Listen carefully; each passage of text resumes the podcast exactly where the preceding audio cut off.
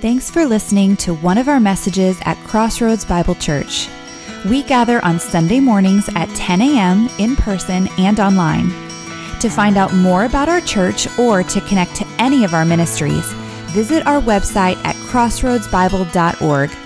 We hope you enjoy the message and pray it encourages you as you seek to follow Jesus. Hey, everybody, how are we today? Good, man. Hey, if we haven't met, my name's Charlie. I'm the senior pastor here. If you want to say hi, I camp out right over here after the service. But before we get into our text this morning, today's a really good day. They're all good days, but today's a different kind of good because we get to celebrate something at the beginning. I'm going to ask Dick Knight if you want to come up here. Uh, so, as a independent Bible church, that means I get to do whatever I want. I love this job. Um, no, but what it means is that we can kind of set the rules and the tone on, on leadership structure, and we have really great leaders and good elder boards and good oversight. Uh, but this is my friend Dick. Dick, say hi. Good morning. Into the mic. Good morning. There it is.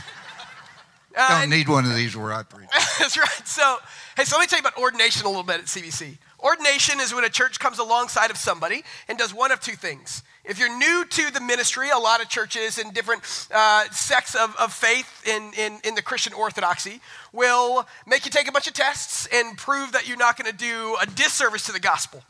But then there's also another kind of ordination when we recognize a minister of the gospel and we say, hey, I recognize what God has done in and through you for decades. And today we get to celebrate the latter. So, Dick, will you just tell the people why we haven't seen you in church for like 10 years? Because I'm starting to get offended. It's, it, it's actually been a lot longer, but you Awesome. weren't in charge back in those days. I only care when I took over. That's, no, I'm kidding. I, I have uh, I've been blessed with the uh, with the ministry and the senior care facilities around us. Uh, some of you have run into me there with your parents, uh, but for the last 17 years, this will be 18 Wow. coming in May. Is where I hang out. I have not deserted you. I listened to Charlie on Tuesday, so that I can give him. Well, he tells me not to critique, and that's part of that prayer. That's right? why it happened. Right, yeah. The emails were too much. Yeah. but but uh, I, I get I get I've I've already been to church once today. I've, Yeah. I, we had a 9:30 service at Pinewood Hills. Uh, my the folks over there otherwise don't get to celebrate Christ. Yeah. They're So- they're not able to get out and go. If you guys have been around here for a while, you remember before we did Love Pack Sunday, we took a Sunday um, for about three years, and we took hundreds of people, and we divided us all into teams, and we went to five, six, seven different senior care facilities in the area, and we put on church. And that's what Dick does every single Sunday.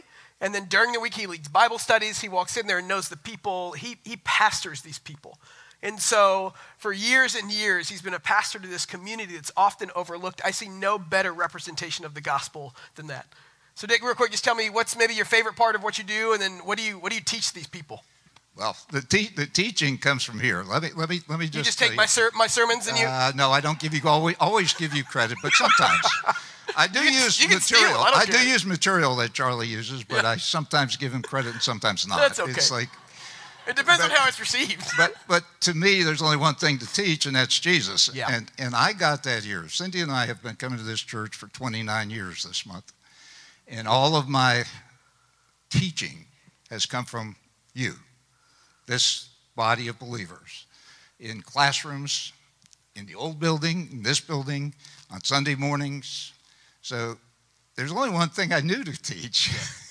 uh, I do, I do tell you that it's great to meet new friends. It's sad when we lose them, uh, but you all know that. Uh, I just get to lose more, I guess, because that's that's the service we're in, and and I, I can't I can't tell you the joy it brings every day, but at the same time, there's there's always difficulties. People make everything difficult, don't they? I told Charlie this on Thursday. I said his his problems are, are just more people. I have less people, same problems. Yeah. Yeah. And that's okay because my job every Sunday is to get up and let them know Jesus loves them. That's right. And my job every Sunday is to let them know that no matter what pain they're in, no matter what suffering they're going through, Jesus will fix it. Yeah. Watch out. My sermon time, not yours. Hey, I think. Um, kidding. Uh, no, but seriously, I, I've been a part of what you do. I've watched what you do. I think the most valuable thing we can do as a church, we're going to talk about today, is, is just the simple ministry of presence. I think Jesus modeled that really well when he walked um, amongst this place for 33 years, and you do that incredibly well. And so it is, on behalf of the elder board and all the authorities at CBC, my honor and joy and privilege to call you a friend and a brother and all that, and then today, too, officially, uh, just ordain you as a minister of the gospel from Crossroads. So we're just putting a title to what God has been doing in and through you for years, man. Yeah. I love you guys. Thank you for doing it. Oh my gosh. Oops. Yeah. Great life. What? It's a great life. It is a great one. Yeah. I'm gonna I'm gonna pray for Dick, and I'm gonna pray for what he does. Let me pray for you, brother. God, I'm thankful that we are the body of Christ. I'm thankful that we're in this together. I'm thankful that, as Pascal says, you give us the dignity of causality, that you allow us to join in your mission and your movement of restoring goodness and wholeness to a broken world. I pray as we continue to endeavor in that mission and in that journey, you give us grace, you give us patience, you give us hope, and you give us a supernatural love for your people. So be with Dick as he continues to minister, as he continues to preach the gospel, as he continues to love people who are often overlooked, that they might see there's hope in God and they might see that he's good. And we pray these things in the name of Jesus. Amen. Amen. Thanks, man. Appreciate you. Yeah. I'm good to go home now if you guys are. That was the best part of my day, and I know what I'm going to say next. uh, a couple things. We're going to dive into the second week of our series on hospitality. I was in here when Delin asked how many of you changed your perspective on hospitality after last week, and in a room of a few hundred, I saw a few hands go up. Everybody. So I'm going to reteach last week's message now. Uh, joking, joking. But hey, I really do think this conversation for us, if you're new this week and not last week, if you think this is the first Sunday of the year, welcome. Um, we, uh, we're in this series on hospitality because every January we go through, we teach through in three or four weeks a new spiritual rhythm, discipline, practice, whatever word you want to use. And we do that because what these practices, disciplines, or rhythms allow us to do is grow more into Christ likeness than we would without them. That's why the disciples practiced them and Jesus practiced them, whether it's prayer or fasting or Sabbath or simplicity or any of the above or hospitality. We do these things because they're rhythms in our life that God uses to get us somewhere we wouldn't get otherwise. We define spiritual disciplines as the way that we participate in the work that only God can accomplish, the work of changing our hearts. So last week we talked about this idea of hospitality, beginning with, as we looked at the story of Zacchaeus in Luke 19, beginning with the idea that hospitality starts when we begin to let people in. When we invite those who don't feel invited, when we look at those who feel overlooked, that we need to be a church of invitation because hospitality is the heart of the gospel. And if you miss hospitality, you miss the heart of God, because that's exactly what God did for you. It was a really good sermon. It should have changed your opinion more, right? No, but I think this week we take it a step farther. This week we talk about not just the invitation aspect of hospitality, and, but, but, but what's next, what we invite people to. Before we get into the sermon, Andy mentioned it at CBC, we fundamentally believe that the church is different than the world outside this place. Our posture is different. Our prayer life is obviously different. Our priorities are different. And, and, and, the world around us is an incredibly critical place because we're both prideful and insecure at the same time. We take it out on others. And so, in this space for the next few minutes, we're going to set that aside and recognize that God is here. And the Holy Spirit speaks to his people, the Spirit that lives in you and through his word. And so, for the next few minutes, we're going to set aside our overly critical nature the world instills in us and ask the simple question How is God going to speak to you this morning? Because he is, if you listen. Because he's going to move us if we, if we let him to see the goodness of God in ways we might have missed. At CBC, we like to say that the move of the Spirit is inward to conviction, not outward to critique. It starts by changing us on the inside, and that changes everything around our world on the outside. So we're just going to pray and set our hearts right that God might work in us, move in us, and that we might see Him this morning. Pray with me. God, I'm thankful that we're here, that we get to celebrate just a community of believers taking on the mantle and mission of God together. That's a joyful thing, that we are not alone and that your goodness is spreading. As we open the scriptures this morning, Holy Spirit, move in this place. Convict us where conviction is necessary. Give us joy where we need joy. Give us hope in all things. if you're comfortable, just say a quick prayer to yourself and ask the Holy Spirit to move in your spirit this morning that you might see God.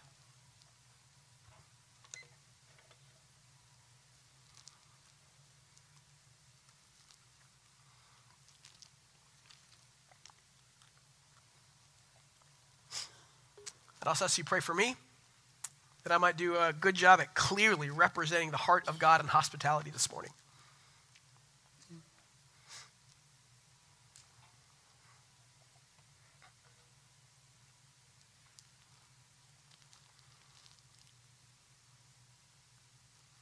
Pray these things in the name of Jesus. And all God's people said, I got hired at this place 14 years ago, and I was a part time middle school director, pastor, whatever name you want to give me. I quickly moved up to full time because I realized I wasn't going to poison the youth of Flower Mound. And, and then I took over the high school group a couple years later. And um, there's not a whole lot of weekends where I wish I was back doing that. Loved it for a time and place, but I realized pretty quickly that I don't know what they're talking about anymore, and it's very difficult to relate. This weekend is one of those weekends I wish I was a youth pastor again. Because this weekend is when our high school students go to this retreat we call No Agenda. Now, if you don't know what that is, no agenda, I inherited from the guy before me, and it's a weekend where we take our students and we go to this camp. It was Pine Cove, now it's Sky Ranch, and literally the agenda is no agenda. We mean it. I remember the first time I took a group of kids to Pine Cove. It was a high school group. Uh, it was a pretty large group, and we'd get there, and, and the Pine Cove director at that camp comes up to me. He says, Hey, man, what do you need this weekend? And I said, Nothing. He said, uh, Who's your speaker? And I said, We don't have one. He said, Who's your band? I said, Not to happen, buddy. He said, How many times are you guys doing gatherings a day? I said, We are not, sir. and, and he looked at me and he goes, What are you doing here? And I said, We're having a no agenda weekend. And he asked, Why? And I said, Because I think it's really important in our current context and culture to see that God moves in the little moments and not just the mountaintop ones. There's a quote that I love from a book that I love called Liturgy of the Ordinary. And this Anglican priest talks about how, as a church, some of our actions have shaped how we follow Jesus together, and some have positive consequences, some have negative. And she talks about the church as this concert venue approach once a week we go to and we get filled up. And this is what she says She says, if we make spiritual formation all about big, fancy, mountaintop experiences, which often happen when we create them at church, we aren't giving them tools, people, tools for which they become more holy the rest of the week. We're enslaving them to, their, to get their spiritual highs from us. We become spiritual drug dealers. The only food we've been giving them is feasts, and sometimes you have to make a peanut butter sandwich. We live in a culture that believes the proliferation of big. Our state motto in Texas is it's smaller in Texas. Way to get that wrong. And you want to kick me out, right? Our motto in this state is it's bigger in Texas. Jerry Jones built the biggest screen in the history of the world. He got outdone by LA, and this summer he's going to make his bigger to one up the LA people. I heard in our community that when Flower Mound built their football stadium and Marcus redid theirs, Marcus put in one more seat than Flower Mound did because bigger is better. We live in a community of proliferation where we, we seek these mountaintop experiences and call that formation. And those are good. Please don't mishear me. We all have them. I need them. They are benchmarks in our growth, but they're not the steadiness that we need to keep growing. I think today, what I want to talk about, when we talk about hospitality, last week was the table of, of uh, invitation. This week is the table of the ordinary. How does God use the everyday to shape us into followers of Jesus? And why is hospitality at the very center of that? There's a woman I'm going to quote a couple times today. She wrote a book called Ordinary Hospitality, and her name's Rosaria, uh, Rosaria Butterfield. She said, For Christians to maintain an authentic Christian witness to a world that mistrusts us, we must be transparently hospitable. This idea that if we don't have trust, where do we begin in a hostile world that needs the hospitality of God? So, so like I said last week, I'll repeat. Today is an invitation. It's an invitation to practice this rhythm of life. So some people feel like they have time and some don't.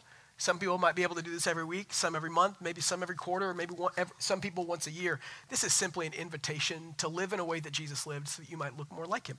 We're not a legalistic church. We're not saying you have to do this to get in the doors here. We're simply saying this might be something if the Holy Spirit wells it up inside of your spirit that makes you grow more like Jesus. So let's listen to him this morning. So our text today is in Luke chapter 7, verse 36. I'll read it to begin. Now, one of the Pharisees asked Jesus to have dinner with him. He went into the Pharisee's house and he took his place at the table. Now, before we move on, I want to say something. This story this morning is simply a type for me and us.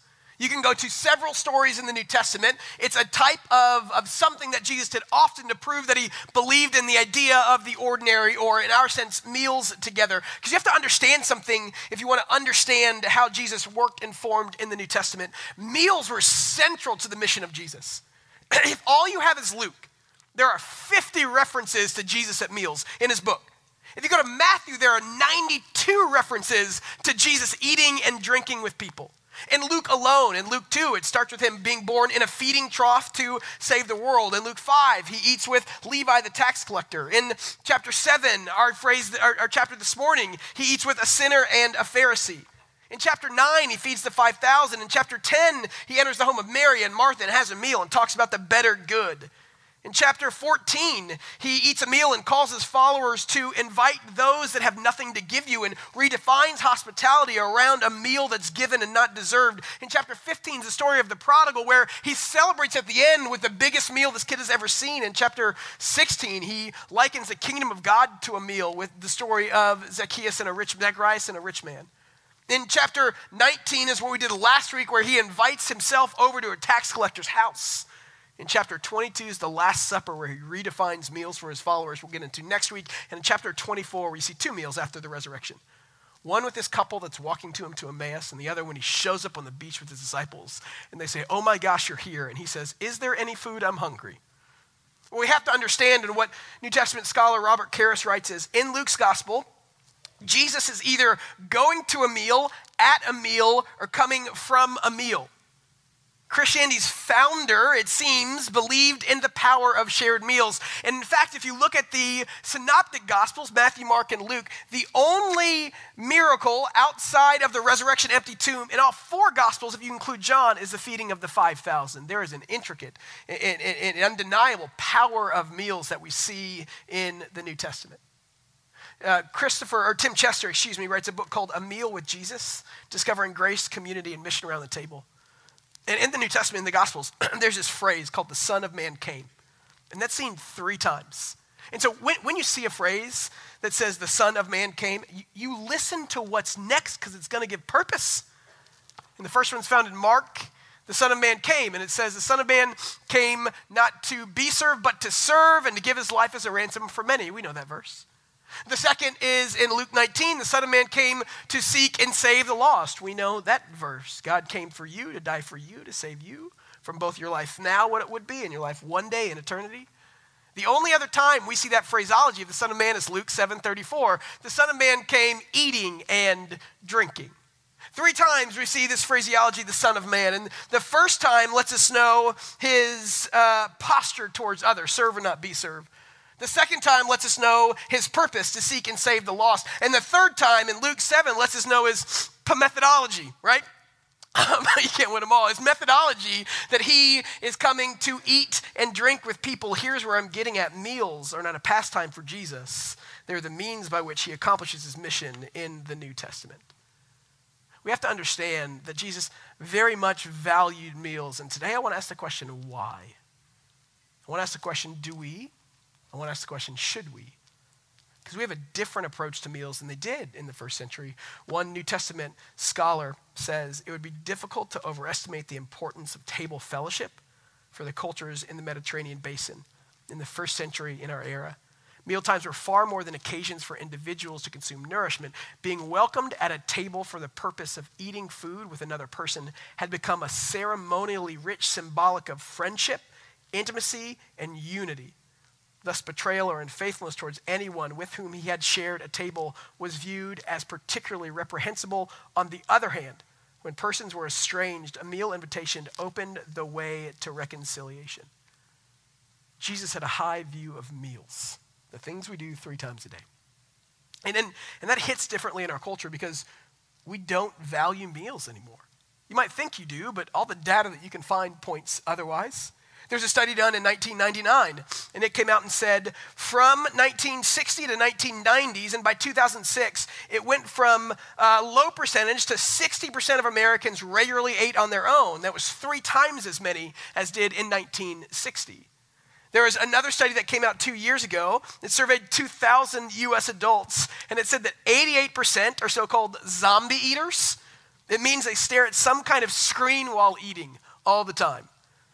And get this, out of that, 83% of people say they spent so long trying to figure out what they're going to watch that their food got cold. You've been there. I've been there. You know? And so by the time you actually get to the meal, the meal's not as good because you're staring at a screen. 88% of people, it says, in fact, the average US eater will stare at their phones twice over the course of any given meal. And this one hits home and will only have five screen free meals per week. Here's what I'm getting at is maybe there's something to this meal thing that mattered to Jesus that doesn't matter to us. I'm going to say this several times. This is not in any way to induce guilt or shame. If you watch The Amazing Race or whatever show you're into while you're eating, good for you. This is an invitation, maybe see something differently and do something differently. This is an invitation to rethink something that we rarely think about, but that is a big part of our life. So when Jesus, in our story, goes to have dinner with the Pharisees, it's a big deal. And it's not an isolated event. It happened hundreds and hundreds of times. So as we get through these stories, this is not a story of God being different. This is a story of God being the same. This is many, many meals that he gets through. And so it says he takes his place at the house of a Pharisee. The next verse in verse 37. Now, one of the Pharisees asked Jesus to have dinner with him. So he went into the Pharisee's house and took his place at the table. Then a woman of, of, that town who was a sinner learned that Jesus was dining at the Pharisee's house, and she brought an alabaster jar of perfumed oil. So, what, why I like this story as opposed to 17 others I could have picked this morning is that you have two kind of different approaches to how we treat this table and this meal. One is an ordinary kind of just come for a meal and let's call it good. And the other takes intentionality behind it and says, I'm going to treat this meal differently because God is here. And what we see is the difference in their approaches to meals. In the, it's important note, in the first century, if you hosted somebody, there were four things that you did. The first thing that you did was you'd always extend hospitality to their guests by washing the feet of the person. You would greet, greet them with a holy kiss. Um, and you would also uh, wash the or anoint the head of your guest with oil after you welcomed them in. So you have the welcome and the washing and the kiss and the anointing. The text goes on and says this in 38. Keep that in mind. As she stood behind him at his feet, weeping, this woman, she began to wet his feet with her tears. She wiped them with her hair. She kissed them and anointed them and perfumed them with oil. Now, when the Pharisee who had invited her in saw this, said to himself, If this man were a prophet, he would know what kind of woman this is and what kind of woman is touching him, that she is a sinner. I mean, you probably know some of the details, but the oil that she poured on Jesus was expensive, probably cost her about a year's salary if she was an average laborer. This was not just something she did because she had some spare time. This is something she thought about. And here's what I want to do I want to look at this type, and I want to see what she sees and what God sees at this table with her that the Pharisee missed. Because he's in this moment, and he doesn't understand why this woman's taking this so seriously. He's in this moment, and he thinks Jesus should kick her out. He's in this moment, and he doesn't see what Jesus sees in this ordinary meal.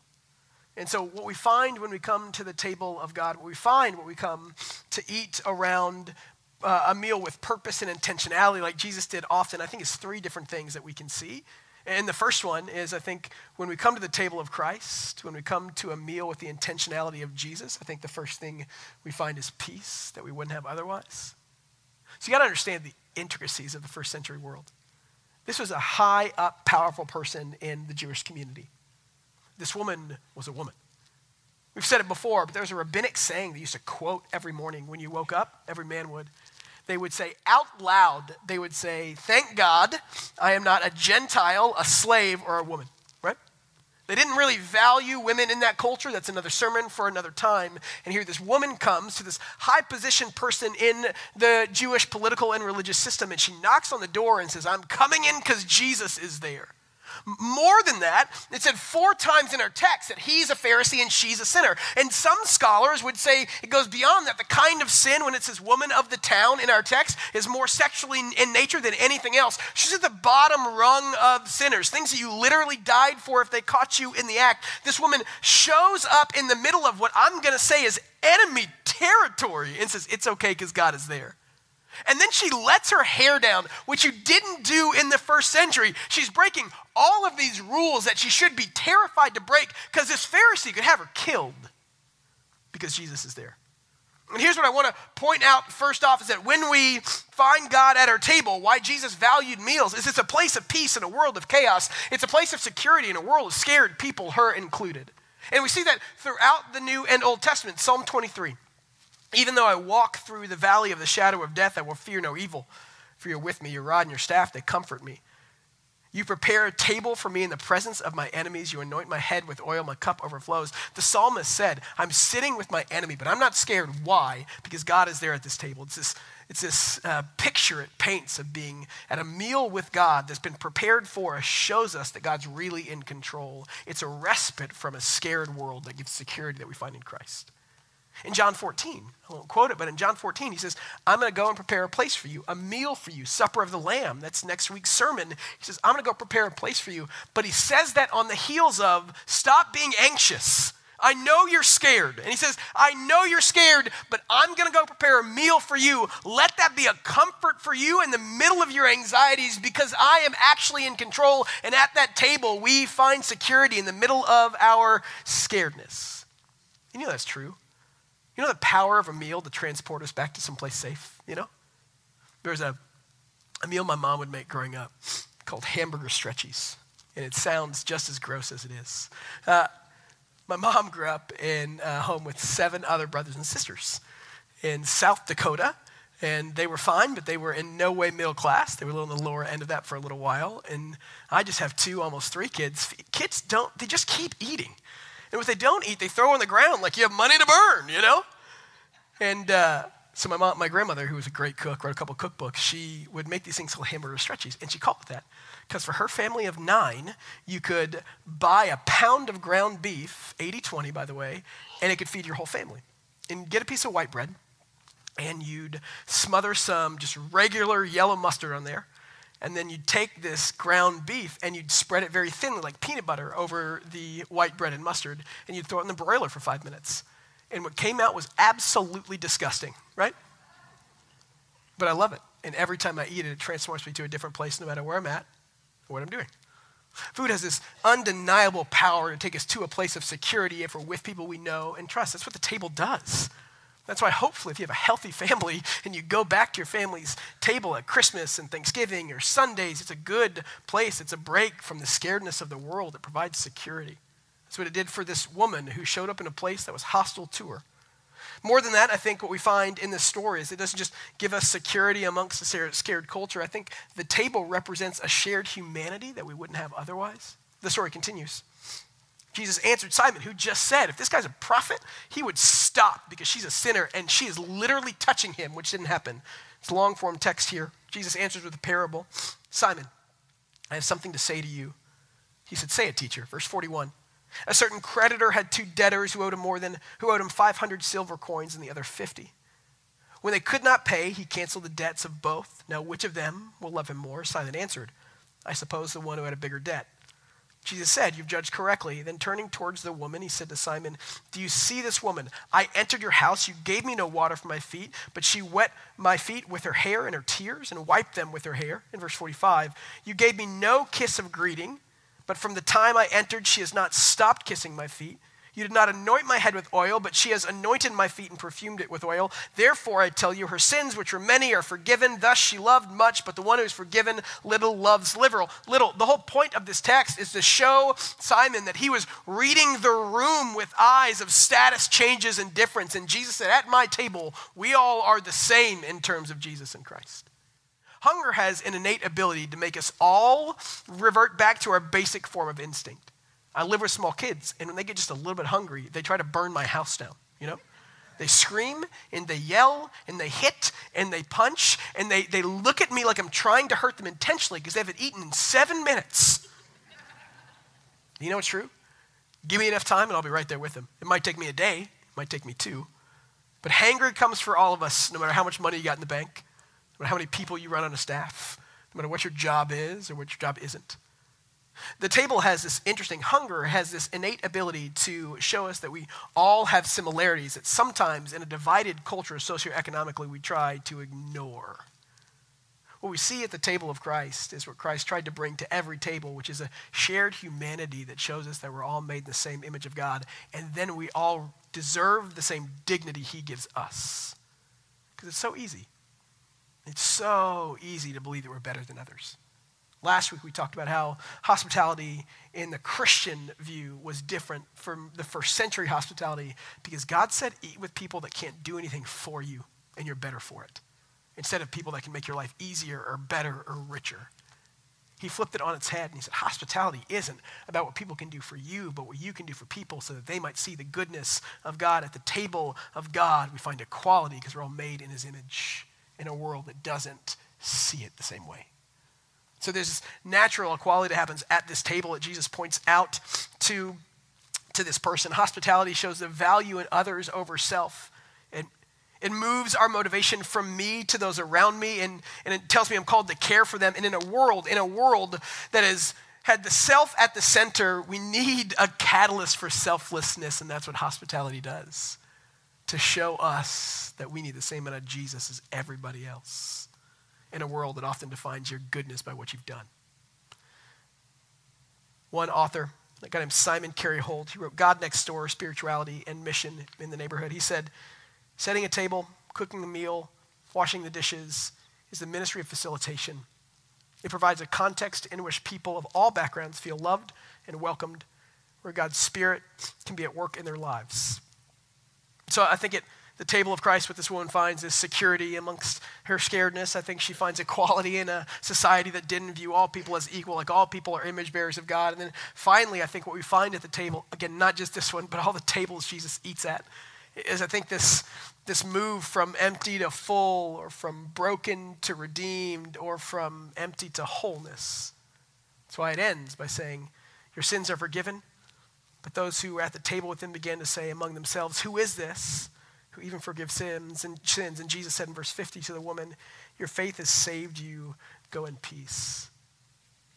When we share a meal around the central idea and themes of God, I think hopefully in little ways it can help repair brokenness the world has brought on. And that, that might just be between me and my neighbor. If we're fighting, come over, let's have a meal together.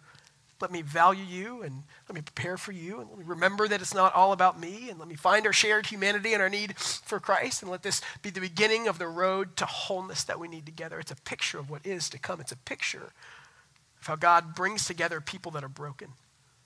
And so at this table, and you can go to Mark chapter 2 or Luke chapter 5 and all the others, what happens when Jesus eats with people is he often leaves them in a more whole place than when he found them, a more healthy place than when he found them a more full place than when he found them. Jesus valued meals, and what he did at meals was extraordinary. Because when you look back through that list of all the meals in Luke in chapter 2, he takes uh, a feeding trough and he get, makes it a symbol of hope for the world. In chapter 7, he eats with this woman. In chapter 5, he eats with Levi, and the same thing. It's a broken man who then finds wholeness in Jesus, and nobody can understand it. In chapter 10, with Mary and Martha, he says, Hey, there's a better than the good you've been doing. He leaves them more whole than they had at the beginning. In chapter 11, he, or in chapter 5, 14, he celebrates the return of the Son and says, Hey, here's a whole family that was broken before. In chapter 22, he literally gives us a model for ministry and says, this is your hope. Even though I'm about to go to the cross, this is what we focus on. Here's the wholeness in the middle of what seems like brokenness. You can't fix, recover, or repair. There is something better than right now. And in chapter 24 in Luke, when he walks with this couple on the road to Emmaus, he takes them from a fragmented view of God and all the scriptures to a whole view of how God is the fulfillment of all the scriptures. When Jesus eats with people, he makes their life more whole. He brings redemption and restoration, a picture of what is to come. When Jesus eats with people, he does a profound work in their lives. And that's the beautifulness of hospitality and meals. When we are a people of hospitality, we use, and this is what I love about the ordinary, we use the everyday spaces as microphones for God's graces to the world around us. We take those moments that don't intrinsically, seemingly in our culture have value, and we say, watch what an extraordinary God can do with our ordinary. That's what hospitality does. Is it takes Taco Tuesdays and says, what if Taco Tuesdays was more than Taco Tuesdays? What if the meat we had in this meal signified something much better that Jesus has for you? What we do when we talk about hospitality is we take the ordinary days in our life, open them up, and watch what God does with them. It's a beautiful message we need to hear in a culture that only seeks out mountaintop moments. We forget that God changes us through meals, day in and day out. Yeah, there's a, a woman used to go here. She passed a couple years ago. One of my favorite people in the entire world named Sharon Gilnett. And she was the best host I've ever met in my life. She was. Like, you go to her house, and it was phenomenal. And we did a couple years ago, man, I'm old, like eight years ago, we did this uh, leader training that we formed around TED Talks because the greatest Christian ideas are stolen. And so we just, anybody have Christian t shirts in the 90s? That's right. Uh, we stole the TED Talk idea and we did a series of talks, and she did one on hospitality. And, and she told the story about how she just moved here and they were painting or something at their house, and they were going to have these people over they didn't know very well, and they knocked on her door. The only problem was, in the middle of painting, they thought the day was next week or tomorrow, a different time than what it was. She starts freaking out. Like, what are we going to do? We don't have things set up, we don't have things prepared, I don't have any food. And she flung her doors open and she said, That's okay. And it was one of the most memorable moments she had with neighbors or friends because she simply opened her ordinary life to watch God do extraordinary things. Someone I was talking to this week said when they have people over, they always leave a basket of dirty laundry in the corner just to show people that, man, I'm not special and I have laundry too. It's a beautiful example of how we as ordinary Christians let God work through us. That maybe God doesn't need the mountaintop moments to shape and form people. Maybe the best version people need to see of God is faithful Christians living out their messy faith every single day. The Veggie Tales dude, uh, Phil Vischer, who, which I've actually still never seen Veggie Tales. I'm gonna get some emails, but I've never seen Veggie Tales. But I like. He's got a podcast that I like, and he talks about hospitality. He says this. He says, "I'm growing increasingly convinced." that if every one of these kids these days, burning with passion to write hit Christian songs or make hit Christian movies or start that hit Christian ministry, if they were to, if they want to change the world, they instead focus their passions on walking with God on a daily basis, the world would change. And I love his reasoning. He said, because the world learns about God not by watching Christian movies, but by watching Christians. So, how, how, do we scale hospitality? It's not inviting people to church. That's good, that's great. I hope you do it. It's opening up our homes so that our homes might be the center point for how people see and meet Jesus. It's this beautiful exchange that we need to know that God works through the ordinary, not just the extraordinary, because that's how we grow in our faith. That's what Jesus did when he walked and talked and ate. And as a follower of Jesus, we invite you, I invite you to think about how God uses ordinary and makes it extraordinary. We need to be a church formed by more than just mountaintop moments. We need a church to set tables and have meals together. We need a church that thrives in the mundane so that we might see the goodness of God in all things. Because we've reduced our pursuit to God to big moments and bright lights and platforms and forgotten that you can't sustain a marriage on a wedding. And maybe the best picture of what marital life looks like isn't your wedding day, maybe it's all the days in between. We need a picture of God in the little things because that's how we see the true nature and character of God growing people. Hospitality reminds us as a church that we need less show like the Pharisees and we need to do more showing up in the lives of people who need Jesus. We need less production and more persistent presence in our world. That's what hospitality does. It reminds us that our houses should, could, and can be the holy epicenter for God's activity in our world. Just because you open the door. A pastor in New York City started a church called Trinity Grace, and he said, What if we stopped attending community groups? We still attend those, by the way, and became groups of communities. I love what he says next. What if our homes stopped being the places uh, we hid from the world, but havens for which the world comes for healing?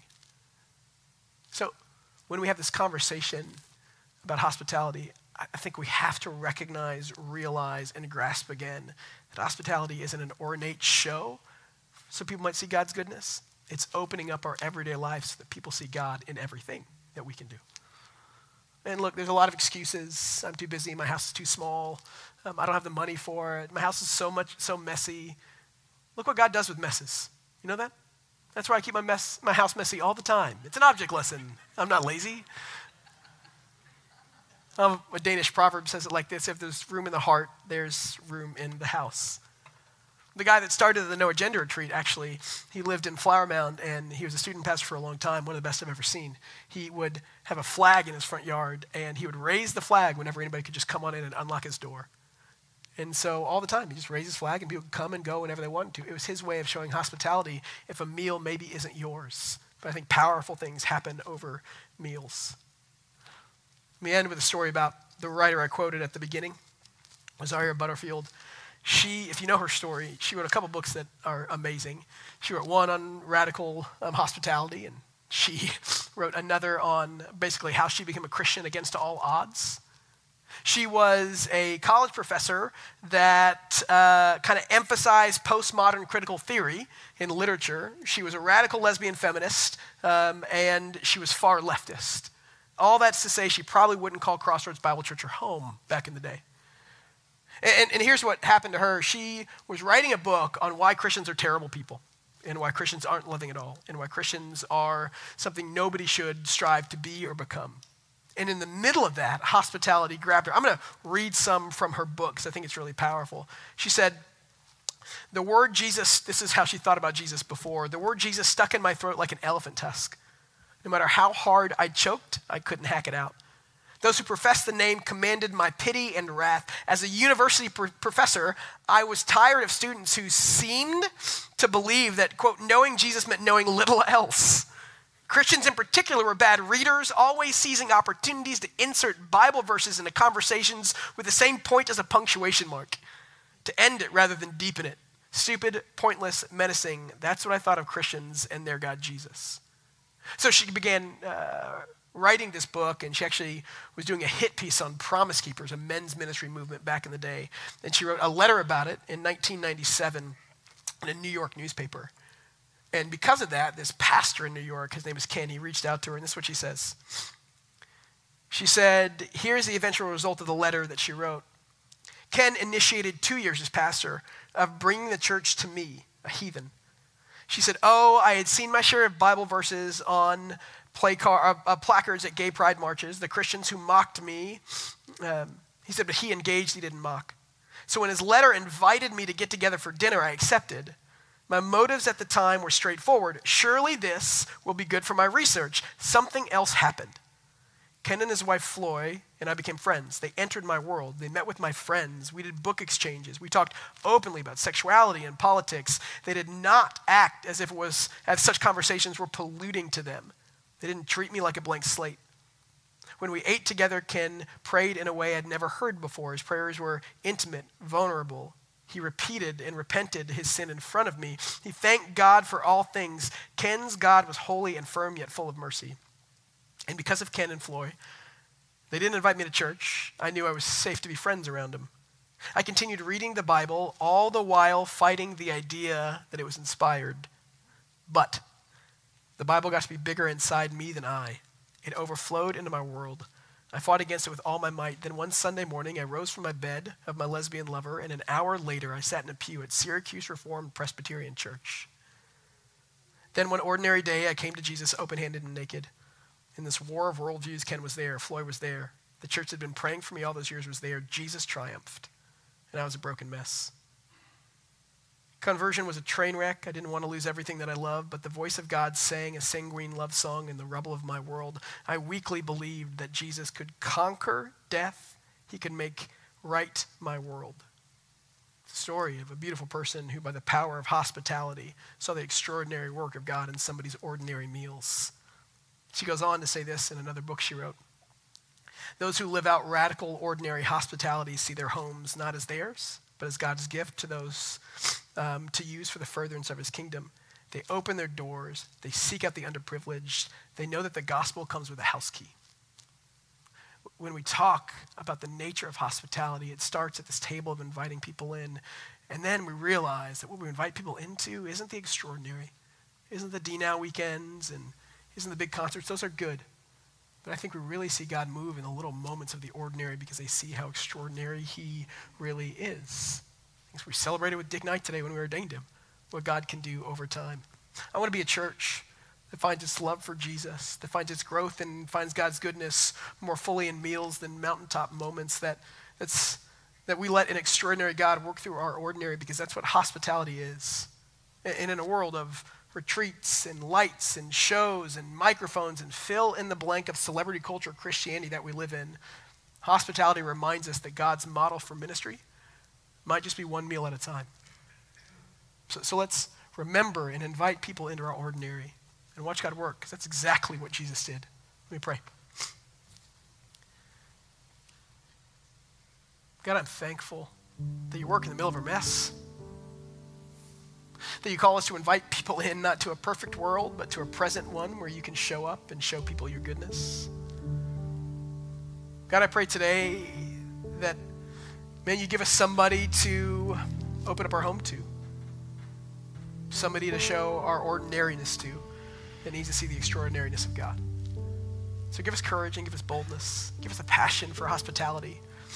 It doesn't have to go above and beyond, it just has to be present so that we might show people that God is good and that God is here in every moment, that sees everything, that loves everybody overlooked. Because he loves us, the sinners and the broken that he came to save. We pray these things in the name of Jesus. Amen.